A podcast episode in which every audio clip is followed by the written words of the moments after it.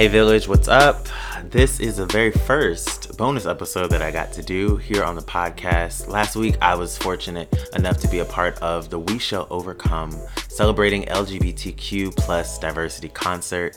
It was hosted in Orlando, but uh, streamed virtually online, and I was a part of this experience that was put on by the Orlando Gay Chorus, the Central Florida Sounds of Freedom Band and Color Guard, QLatinx, and the Bros in Convo Initiative. I had the awesome pleasure of being a part of a panel discussion following the concert with uh, two other artists in the community. And we talked about our experiences since the unfortunate murders of Ahmaud Arbery, Breonna Taylor, and George Floyd as queer identifying artists uh, in our respective genres, what we did to uh, fight back and uh, create activism and awareness, how we navigated through personally, and what we're doing to move forward. So I hope you all enjoy this bonus episode and the panel discussion that we had. Hello, everyone. Thank you so much for joining us tonight. My name is Tatiana Quiroga. I'm a board member for Come Out with Pride and the director of the Community Outreach and Inclusion. So, we are celebrating Pride Week. Pride is not canceled. We're so excited to still be able to um, celebrate as a community as we should, especially in these times and this year.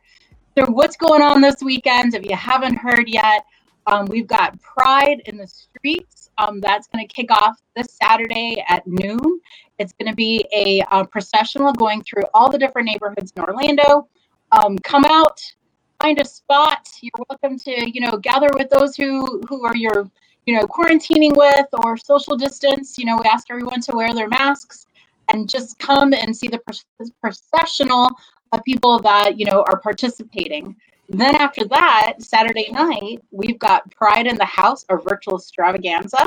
Um, and that's going to be at eight o'clock. And in the middle of all that, we've got a whole bunch of programming, even Kids Fringe, and we've got a, pro- pre-show. So Saturday is is going to be so full of pride that I'm just simply so excited. So for more details to find out the route, get um, you know exactly you know get more updates on what's going on, please go to comeoutwithpride.com. And we are just so excited to to have all this going on. So, uh, so with that being said, on a, on a little bit more of a serious note, as excited as we are about Pride, we also want you to know that Pride is not just a party.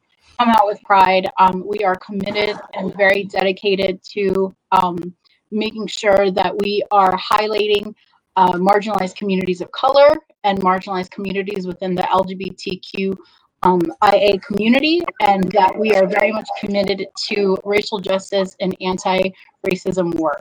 Um, so that is that is something that we hold near and dear. So that's why you know we're so honored to um, be part of this uh, part of this panel tonight. So that being said, speaking of our panel, um, first of all, I want to say thank you to Orlando Gay Chorus, Sounds of Freedom ba- Band and Color Guard, Q X, and Bros in Convo Initiative for hosting this event tonight. Um, it has just been so powerful. Um, to just have the reminders about our history and particularly um, our history for the for the movement that has been going on for quite some time. So it was very moving to to hear all that and and you know just being able to be be aware of our history too is is huge. Um, that being said, too, we want to say thank you to our sponsors for uh, thank you Trulieve, Watermark, come out with pride. So so that let's go ahead and get our panel started. So, as you guys know, we're celebrating LGBTQ diversity. We're highlighting LGBTQ plus voices that are often overlooked and um, discussing several factors such as gender, race, sexuality that are sometimes ch- challenged by systematic inequality and manifest itself in bias and racism and sexism. So, kind of jumping into that, I see that we've got two of our panelists with us tonight, and we're excited. Thank you so much for being here. Um, first off, we've got Patrick A. Jackson. Um, thank you, Patrick, for joining us. Uh, Patrick is an actor, teaching artist, and act and creative based out of St. Pete and is an alumni of Morehouse College. He is an an adult education associate with American Stage Company and has appeared on stages all across Tampa Bay and Central Florida. Outside of the theater, Patrick provides creative support and virtual production services for nonprofits throughout his with his company, Live Five Creation, and hosts the Black Hand Side, a cultural podcast. So, welcome, Patrick. Thank you so much, Tatiana, and thank you uh, to all the organizations hosting this event. It's such a pleasure to be on the panel tonight. Thank you. And then we've got um, Brandon Martin. And so Brandon is an Orlando area actor, musician, composer. He's very busy, who has performed in Walt Disney as well as other um, orchestras and theater companies. For the last three years, Brandon has been a member of the board for Orlando Gay Chorus and has volunteered as the Orlando as the representative for um, One Orlando Alliance. In the last few months, Brandon has had. I'm sorry, with the last few months, Brandon, with a few uh, musician friends, has gotten the opportunity to perform an hour long virtual show, A Voice of Justice, which um, uses song to take the audience through the Black American experience. Lastly, Brandon's, la- Brandon's last project, sorry, um, is a series called Black and Queer, which highlights Black LGBTQ history, and it is available on his Instagram feed at Brandon Martin Music. Thanks, thanks, Tatiana. Glad to be here. Well, wonderful. Well, thank you both so much for for taking the time, um, and let's let's totally dive into it.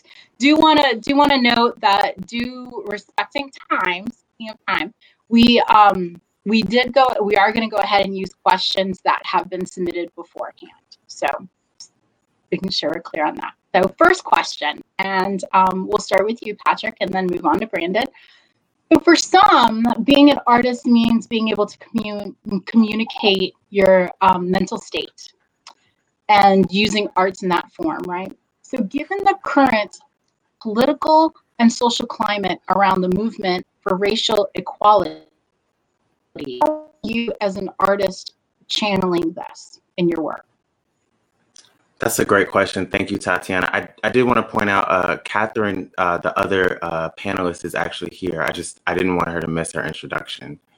Oh, sorry, Kathryn. I, I completely didn't see you there. Um, let me go back, Kathryn. Thank you so much for being able to join us. So, Kathryn, um, Kathryn identifies as a queer first generation Jamaican American woman Six years ago, she found her voice through spoke through art of spoken word, and since then performed in local open mics in the Orlando area, and has performed for organizations such as Zebra Coalition, Peer Support Space, and Safe House. She hopes to inspire others through um, speaking their truth and form of personal liberation. Thank you, Kathryn. Thank you so much for welcoming me here. This is an honor and a gift, and I'm excited to be with other creatives and talk about how we liberate each other and um, the community through our work. Wonderful.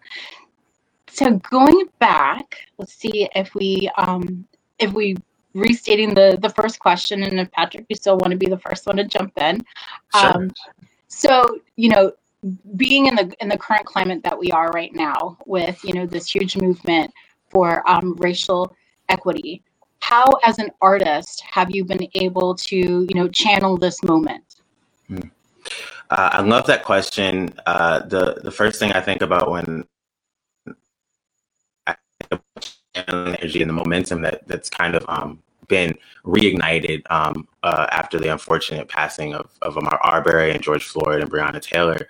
Um, I think about a Maya Angelou quote, and I'm going to paraphrase it, but she says, um, "You should be angry. You must not be bitter. Bitterness is like a cancer; it does nothing to uh, to the host." Um, and basically, the essential part of the the quote that keeps uh, me moving forward is that you have to keep on talking it. And so, uh, when all these situations occurred in late May, June, um, I had a unique opportunity at my theater, being the only staff member of color, to use my experiences um, to to continue conversation. So um, I led an African American theater legacy course, and through the summer, uh, I we had an overview of different parts of African American uh, theater history, from from uh, you know the origins of stereotypes and caricatures um, to all the way through now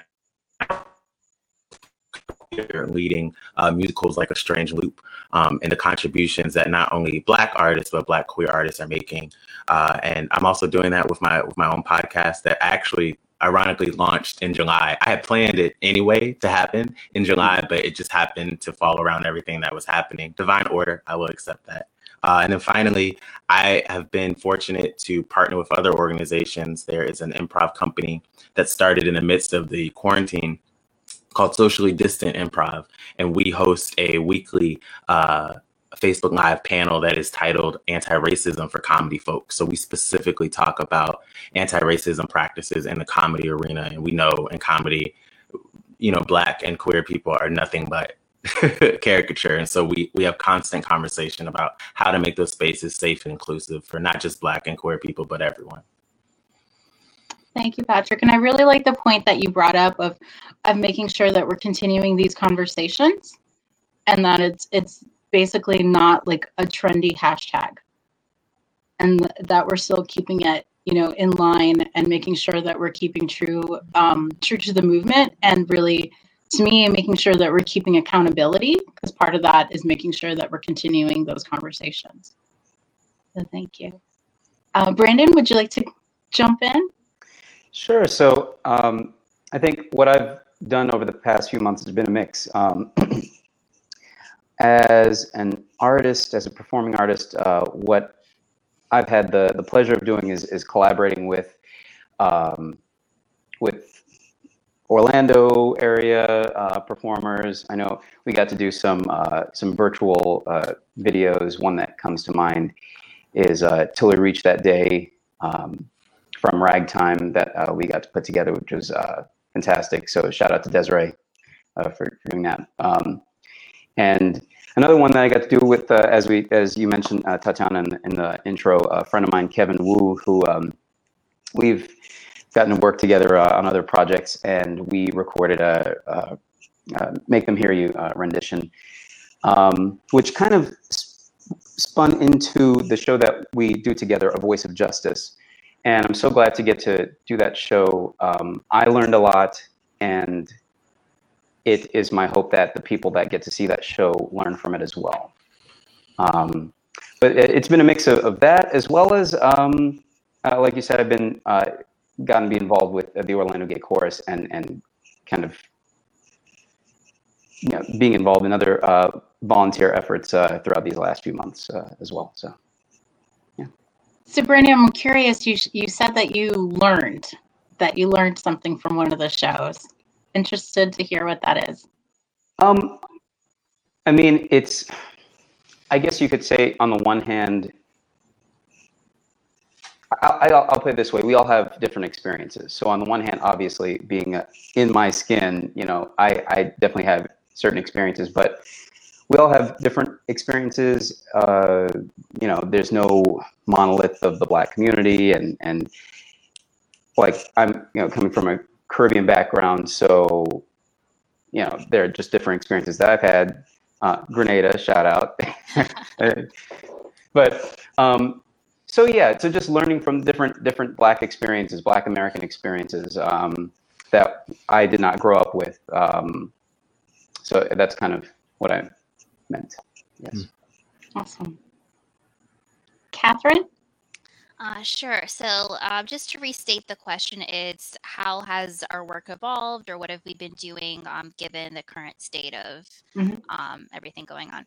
Okay. Um, so, yeah, I, I got a lot just from what my fellow panelists said. Um, I really relate to the um, speaking and using your voice as a form of advocacy, and also um, recognizing that uh, Black people are unique and we're not a monolith. And um, that's something that I try to honor in myself and with um, others around me.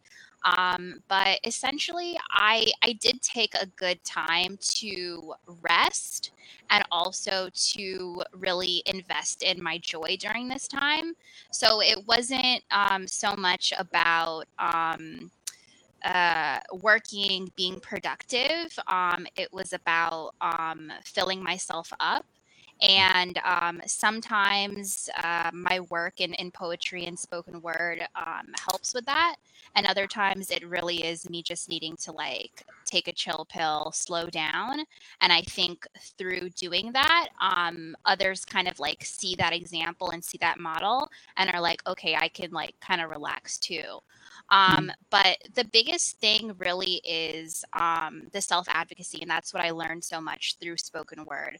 So, um, currently i'm working um, with a group of about uh, 15 youth and um, uh, teaching them how to be um, sexual health advocates for themselves and others but there's so many different mediums to do that and spoken word is like one of the biggest mediums that um, has worked for me. So um, we just had um, a meeting the other day where we were kind of like exploring like what are the what are the things that they have what have been their worst and best experiences experiences in life and what lessons have they learned. And so i think like this time especially like when i saw um, george floyd's funeral it was like such a sad time but when i saw that funeral it was like man, like something so terrible, something so gruesome can be like used as a way to like motivate and um, immortalize people. So um, that's really what um, I think I've been doing um, with spoken word, using it as a form of advocacy for myself, but also empowering others to find their voice um, through it. Um, and if it's not through spoken word, finding some other type of medium. But um, the vo- your voice is something. It's it's a power that um, really no one can take away from you, um, at least in a in a legal way. Um, so yeah. So I love it because what I hear from all three of you um, is really kind of taking these moments these last couple months and obviously all the unfortunate things that have happened but then really turning them and using them as an advocacy tool um, an empowerment and creating something from that right? And then also too kathryn i love the part that you brought up about the self-care because we know that where it was wonderful that we saw this like this huge interest suddenly because we, we know that the systematic racism has obviously been happening for years. This is not anything new to a person of color. Um, but now now it's a hashtag so now it's gotten you know major corporations even saying it so now it's the thing. Um, so it was it was uh, you know speaking as a latina it was nice to hear that suddenly there was this spark right that we're going to move this movement forward but at the same time there was also this exhaustion that came with it. And so kathryn i love the part that you talked about um, the self-care that you realized that you were needing to do. Um, you know if there was a little bit more that you wanted to share about that or if patrick or martin you you kind of um, felt that you know self-care kind of you know coming to the surface for you too. I'll give them an opportunity to speak if they connected to it on any level I can definitely acknowledge that there were days where I was exhausted. Yes, exhausted, frustrated, just needed the day for myself. So I can definitely attest to that. I'm sure most people of color could go living through all of the, the last summer. Um, yeah. There's something so uh, so interesting about this this summer uh, specifically because this isn't the first time we've we've dealt with these experiences. Um, but the way I processed it this time was different, and I love what Kathryn said about filling herself up. Um, a part of my spiritual practice is is you know meditation and stillness and silence and and kind of manifesting prosperity. But a part of that prosperity consciousness is, from not from my cup.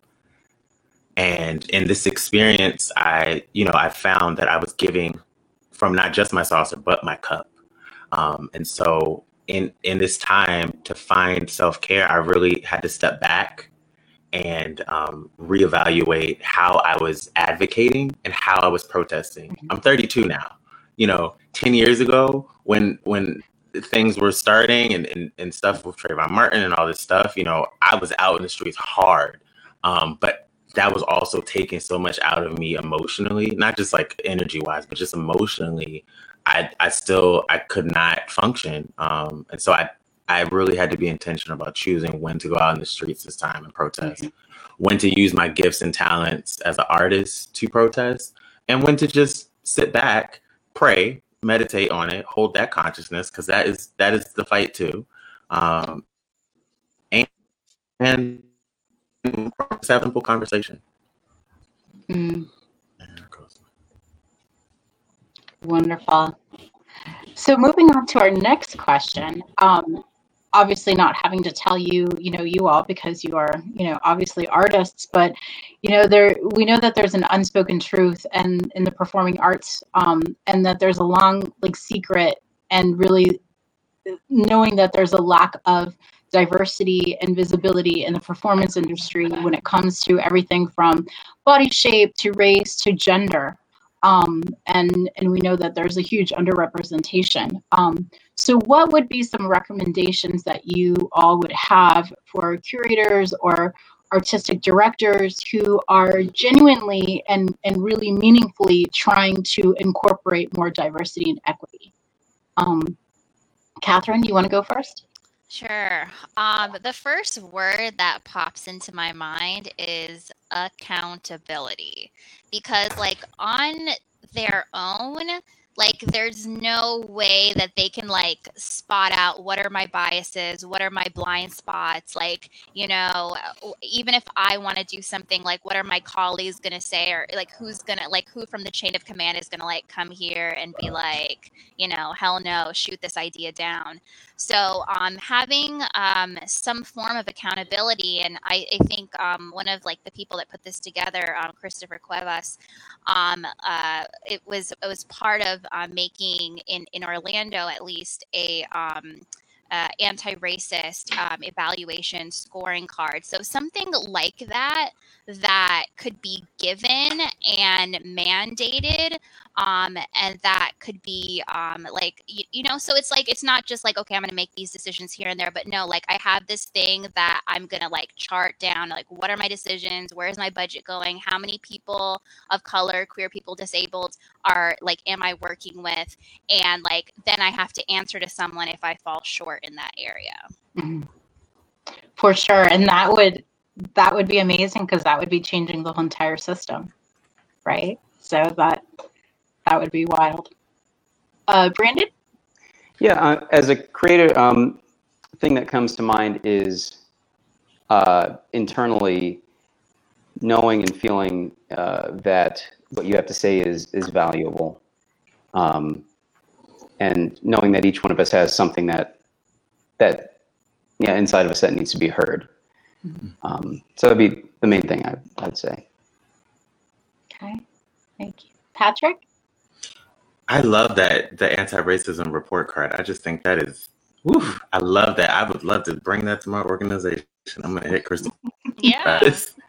um, um, the the thing I think about um, initially, uh, right when everything started happening in June, um, a lot of um, black and brown artists got together that work regionally and in Broadway and all that. They got together and they created a list of demands. Um, and it, it's gone around and it's accessible at We See You White American Theater, right? So they made the statement. And then shortly after that statement came out, they created a list of demands and they are they are actionable things that that theater makers that producers that creative companies can just look at we know everything is not going to happen overnight, but the list of demands is it is really really thorough. Um, and even myself, as a black, you know, queer identifying man, I was just like, wow, there were some things on that list that I wasn't even thinking about. You know, shortening a tech rehearsal, didn't think about that. You know, not having a tech rehearsal on a Saturday or a Sunday because, you know, a lot of cultural communities have religious services on those days. I just I wasn't even thinking about that. So there are resources already out there. Um, that that's a great document. And the only other suggestion I can think of is um, listening, seeking to understand rather than seeking to be understood, and just giving yourself grace because this is a process. It, like it took us 300 years like in slavery so like right. it's it's cool i get it we're working right And Patrick, I like that you say that there, you know, there, you know, you share this incredible resource that is out there and, and is so detailed. Um, and that even as a person of color, you learn something from it. Um, which, you know, like again, as people of color, we're not always experts in this. We're it's just our life. Like the, we're experts in our own experience. Um, and you know, and how we move through our, you know, how we navigate through our life. Um, but you know, along this along this this thread, I was, you know, kind of wondering as, you know, as artists, um, was it challenging at all? Were you ever approached by, um, you know, the, the larger system by, you know, leadership and, and the performing arts world to ask you like, what, what should we do now?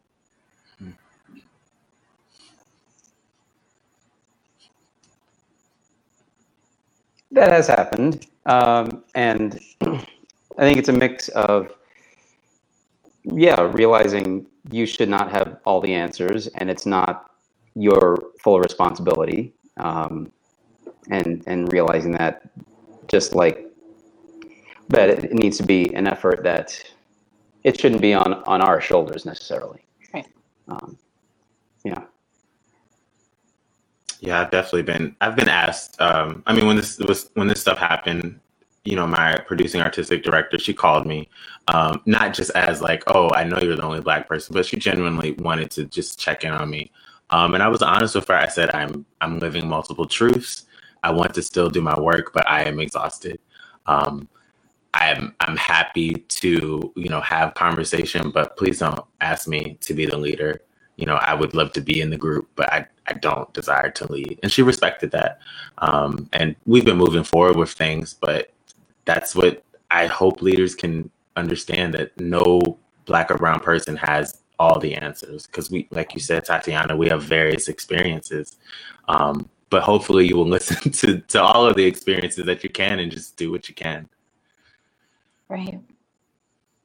Yeah, um, I could speak um, in the spoken word uh, community. Um, in general, I think we're made up of people that are pretty marginalized, mis- misfits, etc. So I think like on our own, we kind of like have some of the tools and we kind of get each other. But um, I will say, like in my uh, personal life, in my um, recovery communities, and in my job as a sexual health educator, um, I have been um, asked uh, certain things, and it always is an awkward thing. I, am glad that you you both validated the whole like like I'm I don't have all the answers, and I'm not the representative for all Black people everywhere, um, and so yeah, it, it's hard, and so I think just like being in community with other people mm-hmm. that like get that and you know you're not the only one who's getting those questions and being able to like advocate for yourself like i hear that you both are doing and be like you know listen i could help to the capacity of which i could help but um, i'm also exhausted and i'm getting this from all angles like you're mm-hmm. not the only white person that's asking me how i'm doing okay right. And so, and I, and what I hear from that is again that like self care component mm. of you know that is so important, and and also too of realizing that um you know it doesn't fall all on our shoulder, and that it's got to be shared labor. You know, and sometimes you know letting go a little bit of that and having allowing for somebody else to take the labor, um, you know, is is it's huge, and it's a lesson you know especially if like you said we are held as as representatives like suddenly we like we know everything. We're supposed to speak for this entire race and know all the answers and be an expert on on it completely. So being able to let go of that and and having those boundaries and self-care. So our next question um, knowing that there's lots of you know lots of myths that happen um, in the performing arts world about um, you know, trying to incorporate and trying to you know engage um, the black and, and other you know brown communities. Um, you know how would you how would you guys um, challenge those misconceptions and you know what happens when you call that system out? Um, patrick? The first the first thing i think about is um, Dominique, Dominique Morisseau has uh, a list of uh, playwrights, requests or, or, rules that she includes uh, with all of her plays. And one of the lines in there that uh, it says, um, for some of us, coming to see this play is a spiritual experience. You may hear some amens and ahas and you know other uh, just vocalizations. Be okay with that and enjoy the ride. And that is when I think about about Black and Brown culture. You know that that is us in a nutshell. Like it, we express loudly, not just because we're angry, but because we we love something. And um, in a Eurocentric kind of view of the arts, it's very prim and proper. I sit in my place, and you know, I, I applaud, and that's it. Um, but when somebody's on stage, whether they're, they're, sharing a spoken word piece or if somebody's singing or singing, right? Uh, you know, we I, I want to scream. I want to. I want to yes. I want. I want. You know. Oh, I, I want to let them know that they are they are entertaining me. Um, and we have to call that out. You know, if a white person is is looking at me weird, I will just turn and say, "It's a great performance. You should relax." You know, just just call it out. Um, and and there's more conversations happening about that now. I'm glad. Um, I think changing performance spaces can also help with that conversation. So, not a traditional theater, using uh, unconventional spaces for performances, performing outside, going to those communities instead of expecting them to come to those theaters can also reduce some of that stigma. Mm-hmm. Wonderful. Thank you. Brandon? Um, I would say within my space, um, there's a big conversation happening, and I don't know if this gets to the question, but a conversation happening as far as um, programming and composers and, and whose voices are heard um, in the choral kind of choral music realm, classical music realm. Um, there just aren't a lot of black voices. Like that's just kind of not a thing. So the conversation is starting. The ball is, is rolling slowly, uh, but I think people are, are starting to realize it, it. We need to. I've I've even seen like you know hand over the baton kind of like memed whatever yeah, hashtags and things like that. But the point being kind of you know lend your focus or pass the focus over to to someone else, um, making sure those people are heard. Nice, thank you. Kathryn? Um, so I guess being poets and kind of like inherently like we're calling stuff out. Like if like someone looked at me the wrong way, like I'm writing a poem about it and I'm gonna let like a room full of strangers know. And that's kind of like the theme for um, spoken word. So I think we're really good at like calling people out and we have like a lot of pain that we're expressing and it becomes like this you know therapeutic environment but what i do think could be a lot better is like how we call people in. So mm. like being those like kind of misfits we have some pain going on. Like we we don't always know how to like interact and socialize and there's the awkwardness. And so like being able to like you know like pull a poet to this like sometimes it's like there's drama between poets and like instead of just talking to the poet someone will make a poem about it and present it and they'll be like oh we know who they're talking about. Um so like being able to be like hey like when you said that thing like it really hurt me or like you know i wonder how like this population feels about like some of the things that you're doing and i mean there there have been spaces like where people have been like abusive to others in the community and they've been like you know called out or called in and like kind of like um, removed from the community to make it safe. But i do think um, i know that everybody doesn't have the capacity for it and i also know that um, like it's not it's not ever our responsibility to um, have that labor of like you know teaching people or helping people. But um, as an educator there are times when i when i do have that in me and you know, I maybe some other people do. So I think we could do a better job of like instead of writing a poem or like getting up in someone's face, like just like hand holding a little bit or just being like, listen, when you mm. did this, like it wasn't cool. Mm-hmm. Yeah. And, and I think again, it almost brings back to like that that level of capacity that each of us sometimes has, and again, the self care of like, is it in you know, is it in me today? Do I want to take up this conversation? Or, you know, like Patrick was saying, like, nope, today's the day that I'm going to pray and meditate and I'm going to keep on walking because I will never see this person again. At those days, Think about you know, the checkout line where I'm like, nope, mm-hmm. I'm going home.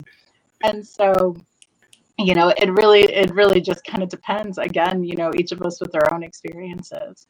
So, so that being said, um, you know, I would love to hear some closing thoughts. Um, Brandon, if you want to go first. Um, I think, uh, like we said, making sure that people are listening. Um, it's easy to get caught in our own bubble and, and or or or kind of stay within our our own thoughts and and uh, this is definitely the time while everything else is being shaken up to um, to really be open to what the world can be and what we all can do because we all have something that we can contribute. What we all can do to to um, to be anti-racists uh, and to really better better the world. So that'd be my my thought. Awesome. Thank you. Kathryn?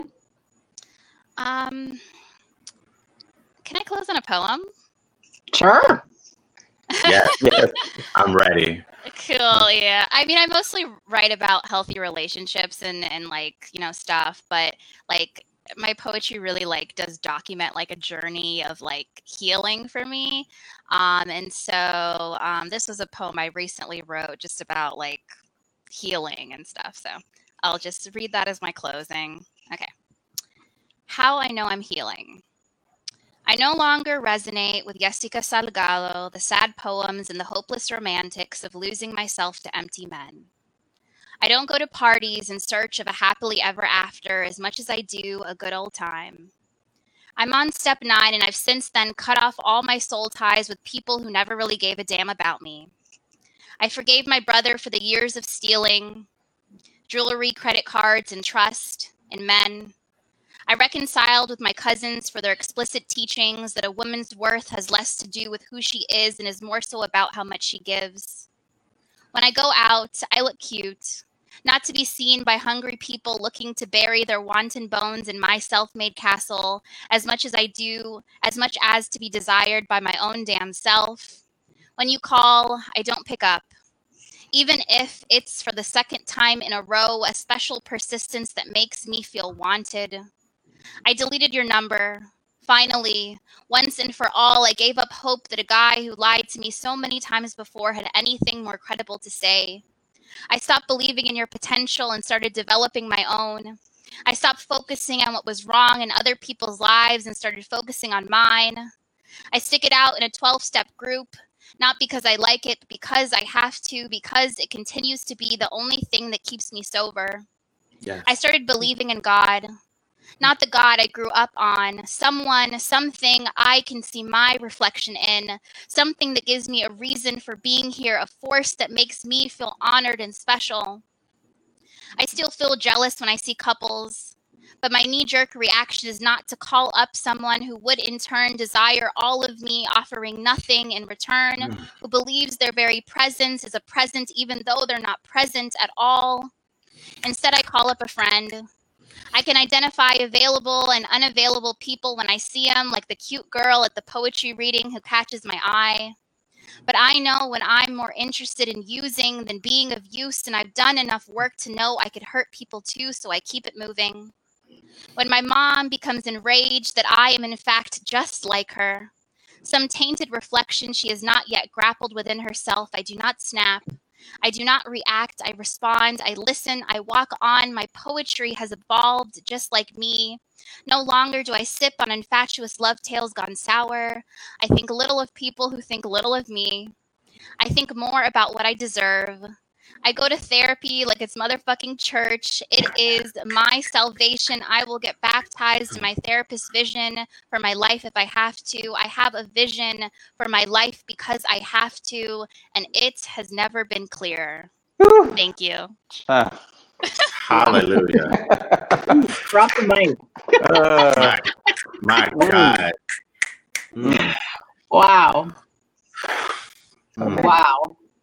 Thank, Thank you. you. Yes, thank you. Thank you. Mm. Whew. Yes. Oh man, I don't know if I can follow that up, and I that's know. all I was here to say, 'Cause Patrick. I love that. I love that too. I love. Thank you so much, Kathryn. Mm. You're welcome. Um, uh, my final thought is this: um, I, I was I was offered this insight uh, by my spiritual leader as I was going through my own process of recovery, and he gave me these these three words: um, react, respond, relate. Those are the ways we connect to people.